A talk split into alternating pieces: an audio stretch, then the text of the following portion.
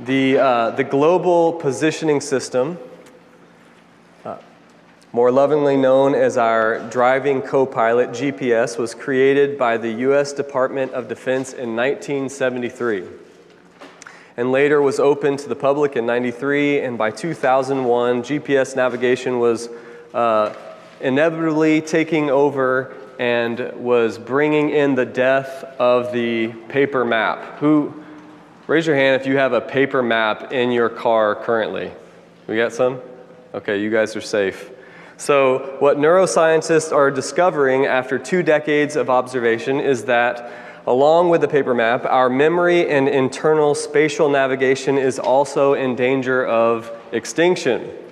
So before GPS, maybe you can reach back into the recesses of your mind. You remember that we had to pay attention when we were driving, we had to remember landmarks. We had to uh, look around and, and remember inter- intersections. And we had to improvise when we were recalculating, right? Like if there was a, a road closure, we had to do all of that on our own. And over time, we have become reliant on technology, which has effectively diminished our brain's ability to navigate without it. So there are countless cases of people being lured into lakes uh, off bridges, down treacherous hiking trails, and even into the desert by this soothing robotic voice. Have you guys heard some of these news stories? People are driving their vehicles into the ocean because they're so fixated on their GPS. So there's, there's even a phenomenon called death by GPS where people have followed their GPS into situations which has led to a fatal accident. This is real. So you might be thinking, well, this isn't me. I still use MapQuest, and good for you. If you guys aren't familiar with MapQuest, it's a website where you can go online and put in where you want to go, and it, it allows you to print out directions if you have a printer where you want to go. So if you use MapQuest, MapQuest, good for you. But this is an example of how important it is for us to be mindful of what we are allowing to lead us. Without the Lord, we are prone to wander into a desolate life. And because of this, we need to consistently exercise our hearts and our minds by reminding ourselves and each other of God's goodness. So we don't have to find ourselves being reliant on things of this life that could cause us to lose our way. And so today we're going to be looking at Psalm 107. So if you want to be turning there to Psalm 107, in the context of Psalm 107 is God's redemption of the nation of Israel from their captivity of Babylon. And so we see in 605 BC, Nebuchadnezzar, king of Babylon, destroyed Jerusalem and exiled thousands of Jews to Babylon. And in the book of Ezra, in 538 BC, we see King uh, the, Cyrus the Great, the king of Persia, conquered Babylon and issued a decree that permitted the exiled Jews to return to their land and rebuild their temple. So while some of the Jews decided to stay in their new home, 50,000 Jews left Babylon for a four month journey to return to a home that they had never been in to rebuild the temple and the city and restore the Jewish nation. And this passage is significant to us because just like the Israelites, we too are in a journey out of captivity. Praise the Lord. And though, as believers in Jesus Christ, we have been made new, we are not, if we're not purposed, we are prone to lose our way. And so, in light of this week being Discipleship Week, we're going to practice discipling one another this morning. And in addition to that, as Mark was sharing, there's tons going on. And we need to take some time to uh, consider what God has done and what's happening so that we can have perspective as we move through hardship. So, we're going to meditate on this passage and to keep each other in remembrance of what God has done in our lives and what we're trusting Him to do on this path that He's set before us. So, throughout today's study, we'll be having three breakout sessions throughout our time, and we're going to be considering the passage that we're going through, and then we'll come back together and discuss it as a group. You guys with me?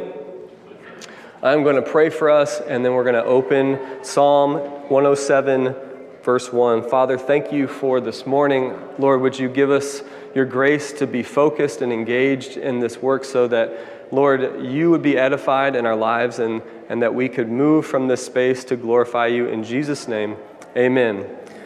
Turn with me to Psalm 107 verse 1, it says, Oh, give thanks unto the Lord, for he is good, for his mercy endureth forever. Let the redeemed of the Lord say so whom he hath redeemed from the hand of the enemy, and gathered them out of the lands, from the east and from the west, and from the north and from the south. Our first point today is to be delivered from distress, we must say so. We must say so. Say so goes in your blank there. The psalmist is directing the redeemed to thank God for his goodness and mercy. Paul describes this in 2 Corinthians 9:15. He says, "Thanks be unto God for his unspeakable gift." See, it's indescribable the gift that God has given us. We cannot humanly fathom, we cannot wrap our minds around what God has done. And because of this, we are prone to forget the precious price that Christ made for us. It's so easy for us as believers as we receive Christ. At first, when you receive Christ, you see people and it's just like they can't believe it. But then over time, if we aren't, if we aren't bringing this to remembrance, it's easy for us to grow weary in this and, and to not maybe consider how empower, powerful this is. In the book of Titus, he shares more about this gift and the redeemed in Titus 2, verse 13. It says, Looking for that blessed hope and the glorious appearing of the great God and Savior, our Savior, Jesus Christ, who gave himself for us that he might redeem us from all iniquity and purify unto himself a, a peculiar people zealous of good works. See, as the redeemed, when we are walking in the light of spiritual realities, our heart posture will be looking for the blessed hope, looking for it, looking for the blessed hope. This is an excite, this is an excitement and anticipation of the assured expectation of what Christ has done and what He's going to do when He returns. And this is an excitement for us that if we are in this life and when we are walking this way, then we should look peculiar. We should clearly be set apart from the world. And our good works will be from a heart of being zealous, right? This is to be burning with desire. So, what are you zealous about? What are you zealous about? When I, when I asked myself this question, I was convicted um, because the first thing that came to mind was this new watch that I purchased online. Okay, so I, I purchased this watch online and it said that it was going to come in three to five weeks. I'm like, it's 2022. Three to five, you know, it's going to take weeks. But then I got an email the next day and it said it was coming the next day. Okay, and I, after work, I got home and I was like in my front yard, like, it's like picking weeds, like, organizing the patio furniture. I was so excited about this running watch that was coming in. And when the, the UPS guy came, I was like waiting for him by the driveway. It's like I was so I was in such anticipation of this assured, assured expectation that I was going to have my new watch. And you know, as Kenny shared with us last week, if we aren't careful, we live our lives fixating our minds on our own will and we be, we're going to be held hostage when we do this to the cares of this world. And it causes us to drift into a life, and this is what Kenny described it as, is conservation instead of consecration. It says in Matthew 10 39, He that findeth his life shall lose it, and he that loseth, loseth his life for my sake shall find it. So, to prevent this type of wasted life, our passage this morning directs the redeemed of the Lord to say so. The re- it says, that, Let the redeemed of the Lord say so, whom hath redeemed from the hand of the enemy and gathered them out of the land. So let's say so this morning. Let's share with one another of what God's done in our lives, he, uh, how He redeemed you from a life of iniquity. This saying so is one of the ways that we can actually gain wisdom. It says in Ephesians 5:17, "Wherefore be ye not unwise, but understanding what the will of the Lord is." So when we say what God has done, when we remind ourselves of what is true, when we, it says in Hebrews 10:24, consider one another to provoke unto love and to good works. When we name and wrap words around God's goodness, it gives us handles to hold on to the presence of, his, of the power in our lives, right?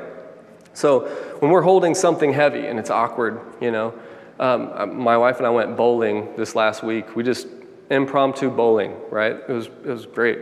But the bowling ball, it has holes in it so you can hold onto it because it's awkward, right? We have suitcases and they have wheels and handles.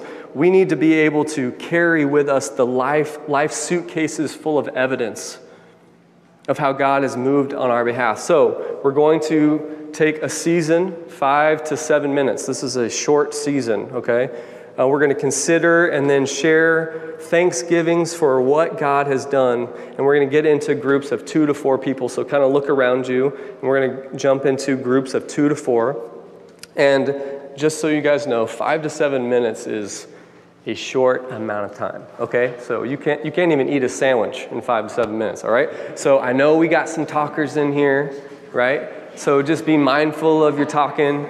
We want everybody to be able to share, right? So today, uh, the way that I want to do this, I want to create some structure for us. So we're going to be giving Thanksgiving. One way that you could do that is you could share your testimony. You can share your testimony in one minute. Do you guys know that? I have on here uh, just some short questions you can ask yourself briefly share what your life was like before you were with Christ. Okay, I'm gonna, I'm gonna give you an example of this. I was born into a family who followed Christ. I confessed Christ at a young age. In my adolescence, into my young adult years, I wrestled with what God I was going to serve, whether I was going to serve myself or I was going to serve my Lord and Savior. And then you ask yourself when and how you became a follower of Christ. So in my 20s, I joined a band and with the hope of sharing my faith with people, but found myself growing weary in well doing due to attempting to live for Christ in my own strength. And it was in this season where my faith was renewed in a way, way that fruit started to remain in my life. And the last question, what uh, and what uh, your life looks like now with Christ. So, how does your life look like after you've been with Christ. So since then, Christ led me to a Bible believing, disciple making church, Midtown Baptist Temple. I met my wife, we have two amazing kids, and I get to be a biblical counselor and I get to disciple people, and I'm blown away by God's goodness, His faithfulness, and how He meets me in hardship and comforts me even when life is challenging. Okay? So we can answer those questions in addition to in what way have you had victory in Christ this week? You know, we had our Levi dinners this week.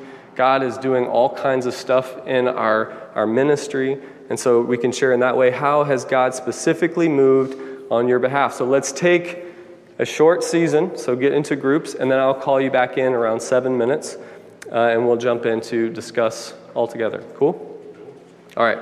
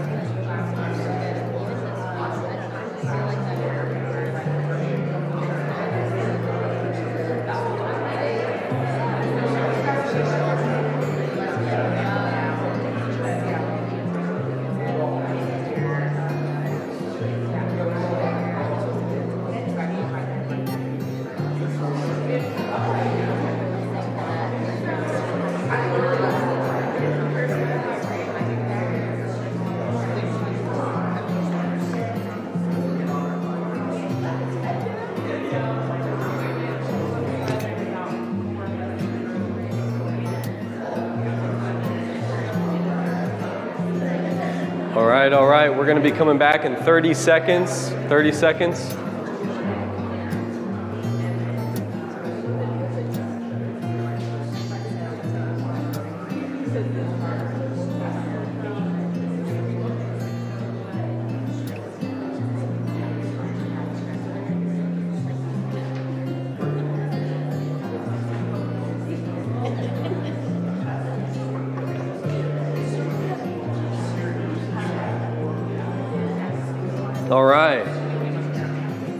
Could get you back this pointing this direction. So I want to ask a few questions just to, to the group. Um, and if anyone would like to share, I'd love to hear from you. What was it like to hear others share what God was doing in your life? What was an encouraging thing that you heard from somebody in your group? Yes, ma'am. our life before Christ, um, we still struggle with the, you know, usually what it is. You know, we didn't have these like crazy testimonies on drugs or something, but yet we had our own thing, mm. and we still have that flesh that wants to bring us in that way. But yet God has opened our eyes to like not go that way, but yet we still. Yeah. And we all have the same yeah, so there's like just some unity in the experience of we didn't live some crazy lifestyle, but there was still real sin in our life that was keeping us separate from God, and just finding unity in that. But seeing how, man, we still have the old man even in with the new man, and seeing how God is faithful to encourage us as we move forward. And, and it was encouraging just to share that with one another. One more? Does anyone else have anything that stuck out to you that really encouraged you? Yes, ma'am.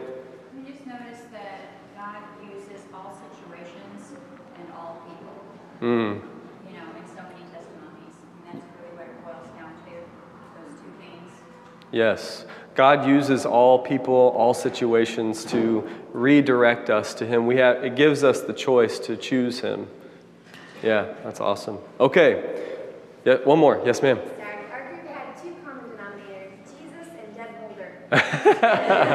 Praise the Lord. Jesus and Deb Mulder. So their group had that common, those common denominators. That's awesome. That's a, a huge testimony to the faithfulness of Deb Mulder. So praise the Lord. Okay, we're going to jump back into our passage, Psalms 107. We're going to start up in verse 4. They wandered in the wilderness in a solitary way. They found no city to dwell in. Hungry and thirsty, their soul fainted in them.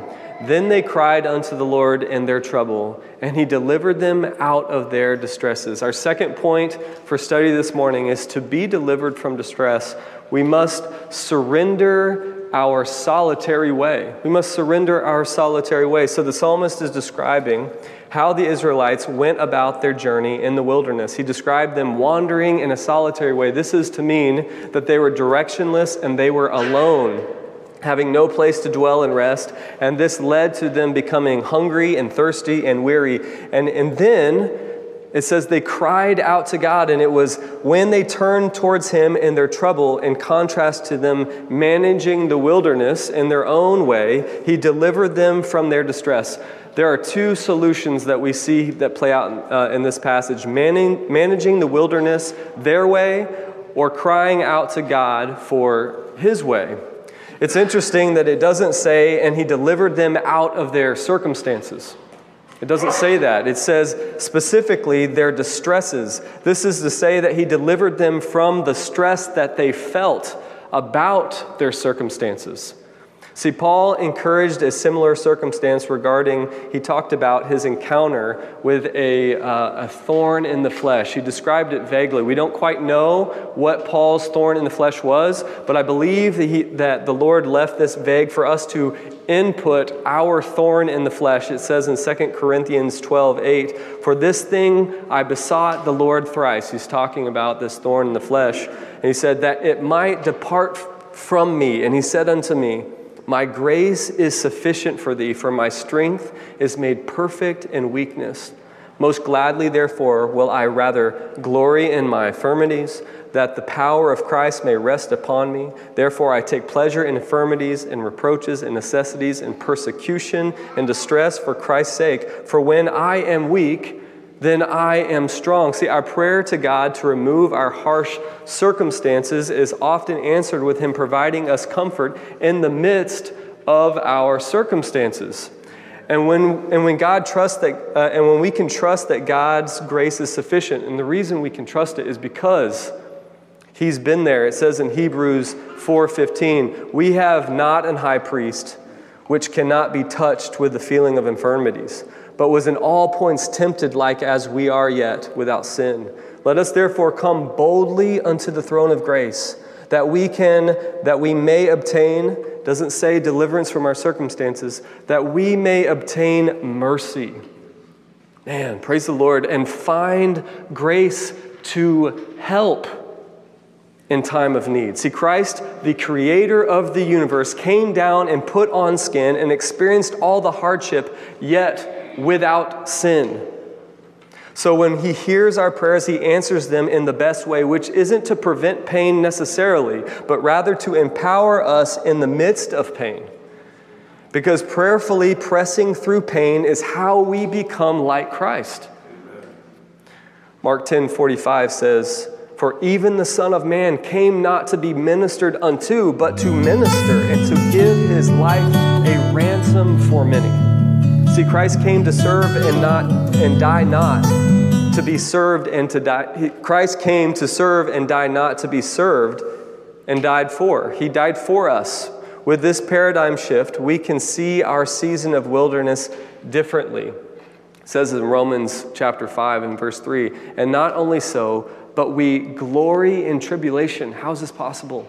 How can we glory in tribulation? Because we know that it produces something in us. It produces patience, and patience, experience, and experience hope. And hope maketh not ashamed. This part, I want you to listen to it. It says, Because the love of God is shed abroad in our hearts by the Holy Ghost, which is given unto us. It's given to us. When we glory in our painful trials because of Christ's sustaining grace, it produces the gift of the Holy Spirit in our life. It provides us with God's perspective and His results. Yet, all too often, we buy into the culture of avoidance of pain. Even as Christians, we are constantly trying to avoid pain with the primary focus of trying to be comfortable and happy in our life. Yet God did not create us to be happy. He desires for us to be holy. As I was preparing for uh, this morning, uh, this last week on, on Monday, uh, so about a week ago, uh, I was hoping that I was going to get a lot of time to work on this because it was my wife's birthday and we had already celebrated her birthday and she had all these plans to go out with her friends. And so we got her packed up in the car and she was going to go hang with her friends. And I was going to hang with the boys and put them down and then work on this.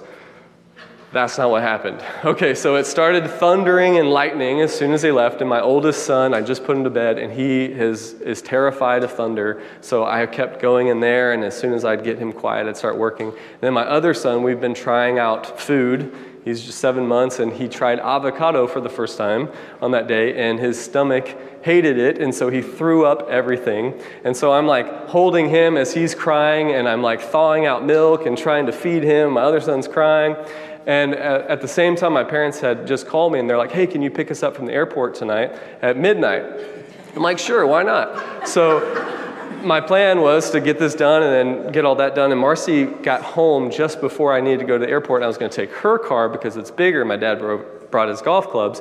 But as soon as she pulled in the driveway, I heard a, a hissing. What was that hissing? Oh, somehow she has a flat tire. So while I'm, she's in the house feeding our child, I'm like trying to configure how to get this spare tire out of her car, and I am just furious, right? Because my whole night completely imploded on me. And I came inside to get the keys for my car, and I was short with Marcy, my wife. And I went out and I got in the car, and I sat there, oh, and I turned on the car, and immediately convicted.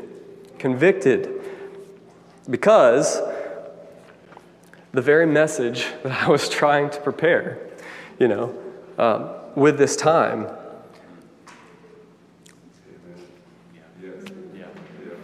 God was giving me an opportunity to see it play out in real life. Because I was wandering in the wilderness in a solitary way. And because of this, my soul was beginning to faint. So, you know what? When I cried out to the Lord and asked for forgiveness, and I texted my wife immediately, please forgive me, that drive to the airport was so sweet.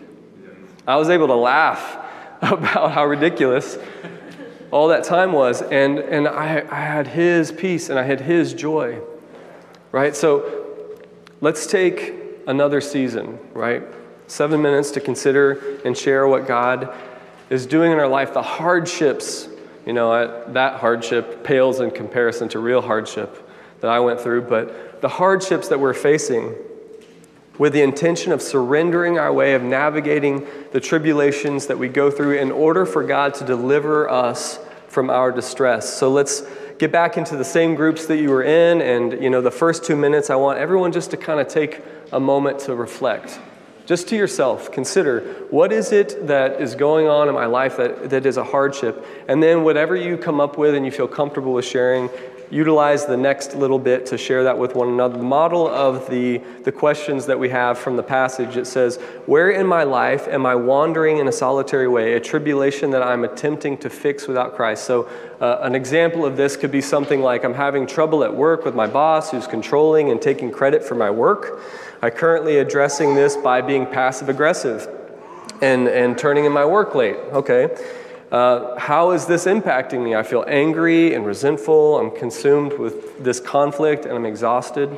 And the final question how can I cry out to God to gain His perspective? Will you pray for me? So we're asking our, our group to trust God to give me His peace and perspective so that the, this hardship will transform me into the image of Christ. So, the last two minutes, maybe we can have one individual in the group just pray for everyone, and then we'll jump back into a group discussion. Discussion. Cool? Cool. All right, seven minutes.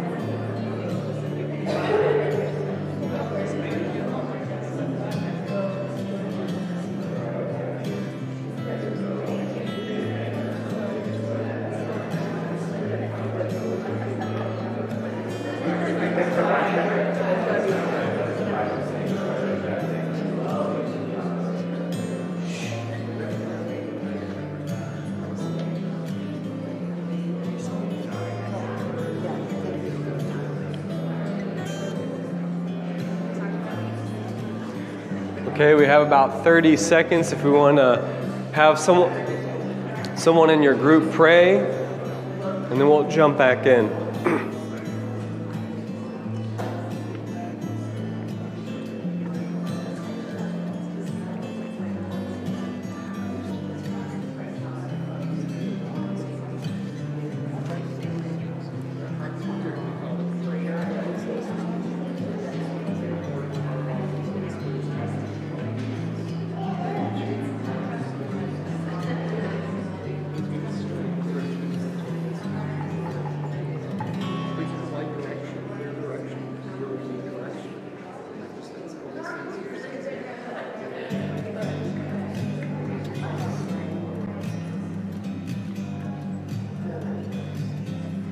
Right, when you guys are finished wrapping up with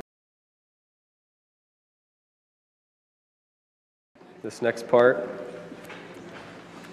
So, what, it, what was it like uh, to consider, you know, maybe a hardship in your life in light of the context of the verse that we were going through?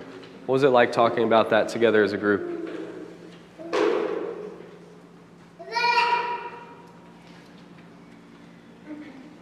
Yes, ma'am.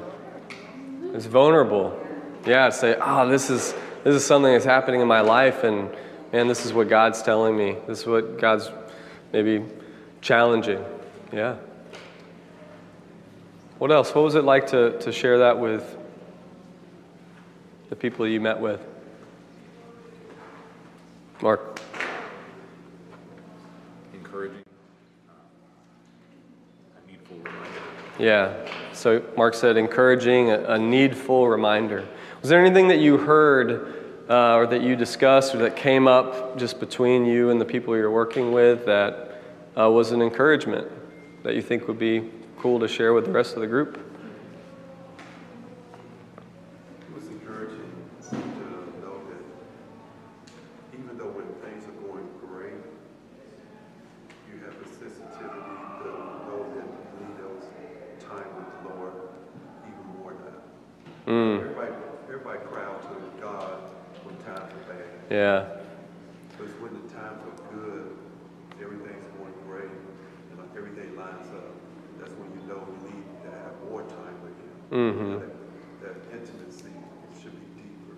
Right. So even when we're going through seasons that are that are good, it's like uh, it's we are prone when we're in hardship to cry out to God, and how important it is when we're going through good seasons to cry out to the Lord even more, like to strengthen me uh, during this good season. Yeah. I was encouraged that we need each other and that when we're together, it helps us to not believe the lies that we tell Yes.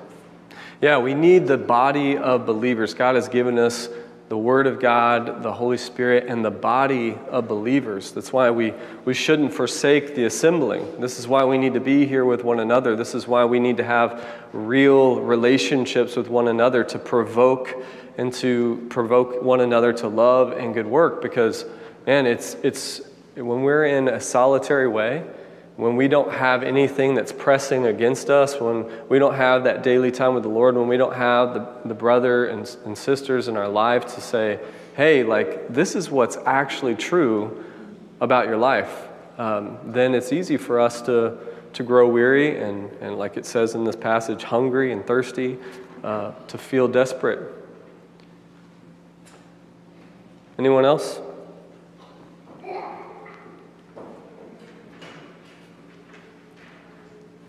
Jisoo?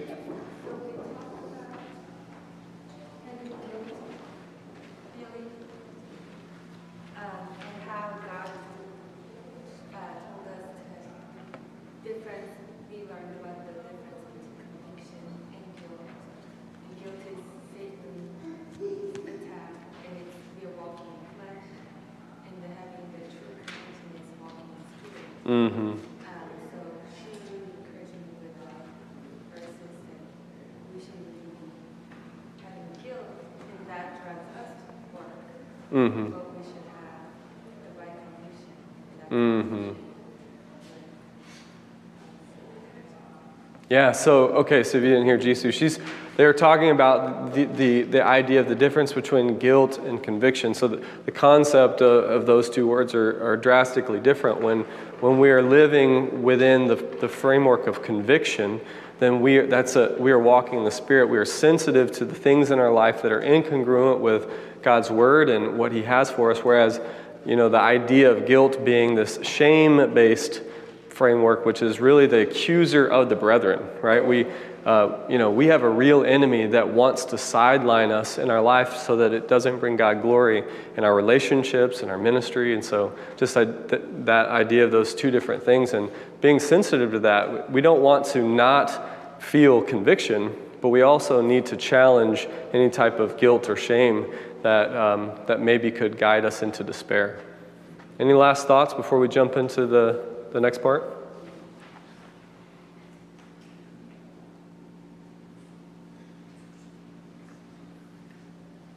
Yes, sir. Just remember that this walk with Christ is about His will, not ours. Yes, sir. Man, he said, man, we need to be in remembrance that uh, our walk isn't about what, what's on our plate, what we think we should be doing, but it's about His will for our life. So I, I think, man, it's when we go through hardship, like my silly example, it's like all of that stuff was to bring me into remembrance that this is not about me. It's not about me. God has a plan for my life that if I get busy with my plan, then inevitably I'm not going to be living out what God has for me. All right. So we're going to jump into Psalm 107, verse 7. You guys with me? All right. It says, And he led them forth by the right way, that they might go to a city of habitation. Oh, that men would praise the Lord for his goodness and for his wonderful works for the children of men. For he satisfies the longing soul and, and filleth the hungry soul with goodness. So, our third point for study this morning is to be delivered. In order to be delivered from distress, we must see Christ as our sole satisfaction. We need to see Christ as our soul satisfaction. The psalmist is describing how God didn't just deliver them from their distress, but in, in his time, he also delivered them from their circumstances. Okay, so he guided them the right way to move through their circumstance to arrive at a place he had prepared for them. A key component that we see here, in order to be led the right way, God needs to be what satisfies and fills us. In Psalm 16:5 it says, "The Lord is the portion of my inheritance and of my cup; thou maintainest my lot." Psalm 73:26, "My flesh and my heart faileth, but God is the strength of my heart and my portion forever." Psalms 119, 57 it says, "Thou art my portion, O Lord. I have said that I will keep thy word. So, for us to be led the right way, we must have the right guide. When God is our portion, He is our everything and, and the provider of everything that we need. When we don't reconcile this, we find ourselves expecting our portion to be in other things. We expect people in our lives to be our portion our spouses, our friends, our our, our family, uh, uh, even our, our church leaders, we expect them to be our portion. We expect our career to be our portion, our social status to be our portion. We look to our health or to our body or our belongings to be our portion. And all of this leads to frustration and despair because we are looking to others for what only God can do. He can only truly satisfy and fulfill us uh, this last Wednesday morning at 1:24 a.m., our entire city was awakened by a tornado warning. You guys wake up for this tornado warning? Martha's like, "Nope, I was dead asleep." Did you really not wake up for it? Our alarm, our, we didn't get the warnings. We Oh. outside. Oh. Well, at my house, we were very awake and we gathered the kids and we went down to our d- downstairs bedroom. We're all laying in bed. By the way, when you have little kids and you all wake up in the middle of the night, it's the worst because they're like, oh, it's morning time, and we're just going to hang out for a few hours now. So we were all hanging out in the basement, and I was laying there with my family on this bed, and in my mind, you know, it's like tornadoes. So it's like, is this going to happen? You know, who knows? But in my mind, I'm like envisioning this tornado carving its way through my neighborhood and just decimating my house, and thinking about all of our belongings getting sucked up into the air. And uh, I was thinking my uh, my wife um, just purchased uh, a Father's Day gift for me, and I've already got it because there's this thing about my wife where when she buys something for a special occasion, it, I get it when it comes in rather than the day of because she can't help herself. So I got this painting. It's so cool. She, she, uh, she commissioned one of the, the Art Institute kids here uh, to paint uh, a picture of me and my son Coda, and it's so cool. Um, but I envisioned this thing getting sucked up into this tornado. And I was thinking there, I was laying in my bed, I was like, okay, that's okay. You know, if we lose our cars, if we lose our house, because everything that matters is right here in this bed. And I concluded that, but God convicted me in that even because I'm, I'm studying this. And even those precious souls, you know, my kids, my wife, they cannot satisfy my longing soul. The on, only God can be my portion. Only God can be our portion. For our final breakout session, we can take another seven minutes. I, w- I want us to consider and share a specific time when God led you the right way, okay? That in this time, he, he led you to a place of peace, even maybe when there was a storm, you know, raging around. And to share ways to encourage uh, one another, I want you to, to, to take that time that we're going to have to encourage one another. Um, and so let's get back into our groups for the first two minutes. Um, I want you to think through just kind of like we just did, and then and to share the model we find in our passage is how we form the questions here. It says, "Where in my life has God led me the right way?" An example that comes to mind in my life before the pandemic, I was consumed with thinking that I needed to buy a building for my counseling practice. I was, you know, I'm taking on new counselors that are working for me. And I looked and I looked and looked, and God just kept shutting the door, shutting the door, shutting the door. And then, you know, two months later, COVID consumes our world, and, you know, I'm working at home now. And uh, I didn't actually need a building. So God was looking out for me in a way that I didn't even realize. So, in this specific circumstance, how can I praise Him for His wonderful work? So, I can praise God because of His loving kindness and His patience with me to continue to close doors and me trying to push them open, and His faithfulness in having a plan for my life, even though I didn't know what was coming. And so, where in my life am I prone to seek satisfaction outside of God?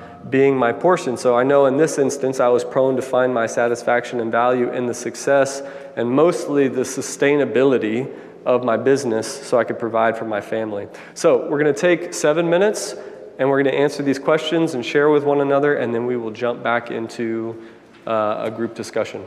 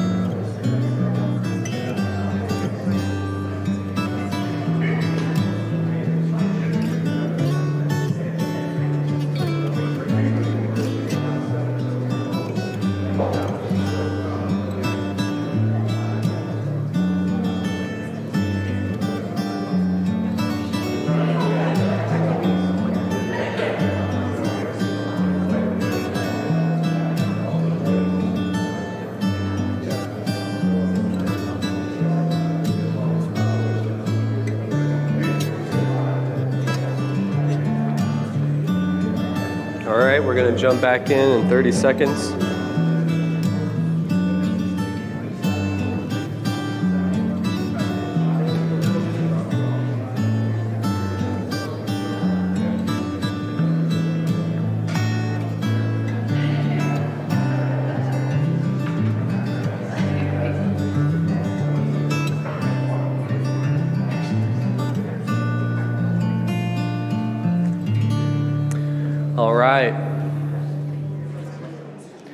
Was it like to, to be able to assess, consider, and share where you find your portion outside of the Lord? What was it like to, to consider that for yourself, to be honest with yourself? It's like, what, what really is the things that I identify with as my portion?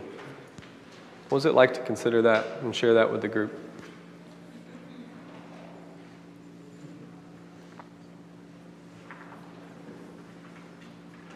Arnold. Believe it or not, my health, What was that? my health, Your health, yes, sir. Yeah, so putting that maybe on a pedestal where it doesn't belong, and, and it's easy to do that, especially in, you know when we're getting older. I feel like I'm I'm getting older, but it's like man, like if I'm not in, if I'm not feeling good, which is happening more and more, um, yeah, that's a big issue. It's hard to function, so it's easy for us to put that as a priority. What else?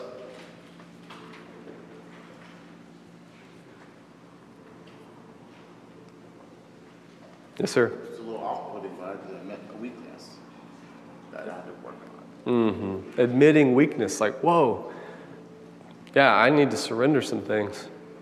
Yes, sir. Thank you for sharing that. Martha. just with our children and how, you know, we can be tempted to deal with them in our flesh, but, but God is our portion and He'll give us wisdom. Mm-hmm.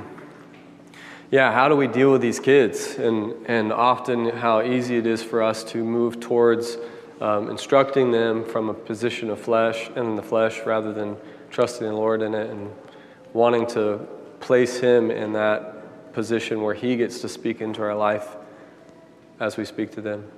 One more? Anyone else? Mark. I would say two things. One, um, in marriage, the Lord's, you know, provision and all that, but also even outside of marriage. Mm-hmm. Uh, you know, speaking with Mary, just like how the Lord can use us no matter where we are. Yeah, so in our marriages and outside of our marriages, how uh, God can use us and that He needs to be our portion so that He can be glorified in our lives. Awesome. Thank you guys for participating in this. Um, if you're following along in Scripture in Psalms 107, I want you to go to the very last verse in the chapter Psalms 107, verse 43. It says, Whoso is wise and will observe these things, even they shall understand the loving kindness of the Lord. This morning we have observed these things. We've heard testimony from one another of how God has delivered us from our distresses. And for continued deliver- deliverance, we need to say so. We need to say what God is doing. This is to thank God for what He's done. We need to surrender our solitary way. This is to identify and surrender our fleshly solutions. And then we need to seek Christ as our sole satisfaction. Rather than finding our portion in the things outside of Him, but identifying Him as the only one that can truly satisfy. I want to encourage you to continue to observe these things, you know, with the people that you got the opportunity to connect with, um, but to revisit what you wrote down throughout the week. What did you write down that we, we don't want to allow for the things that God reveals us to us to fall to the ground? So, because we serve a God who delivers us from distress, we can be full of joy. Let me pray for us. Father, thank you for this morning. Lord, I'm so grateful for Life Fellowship and just getting to connect and to hear from one another about what you're doing, even in hardship. God, would you give us your heart for um, your kingdom's work and that you would be glorified in our lives? In Jesus' name, amen.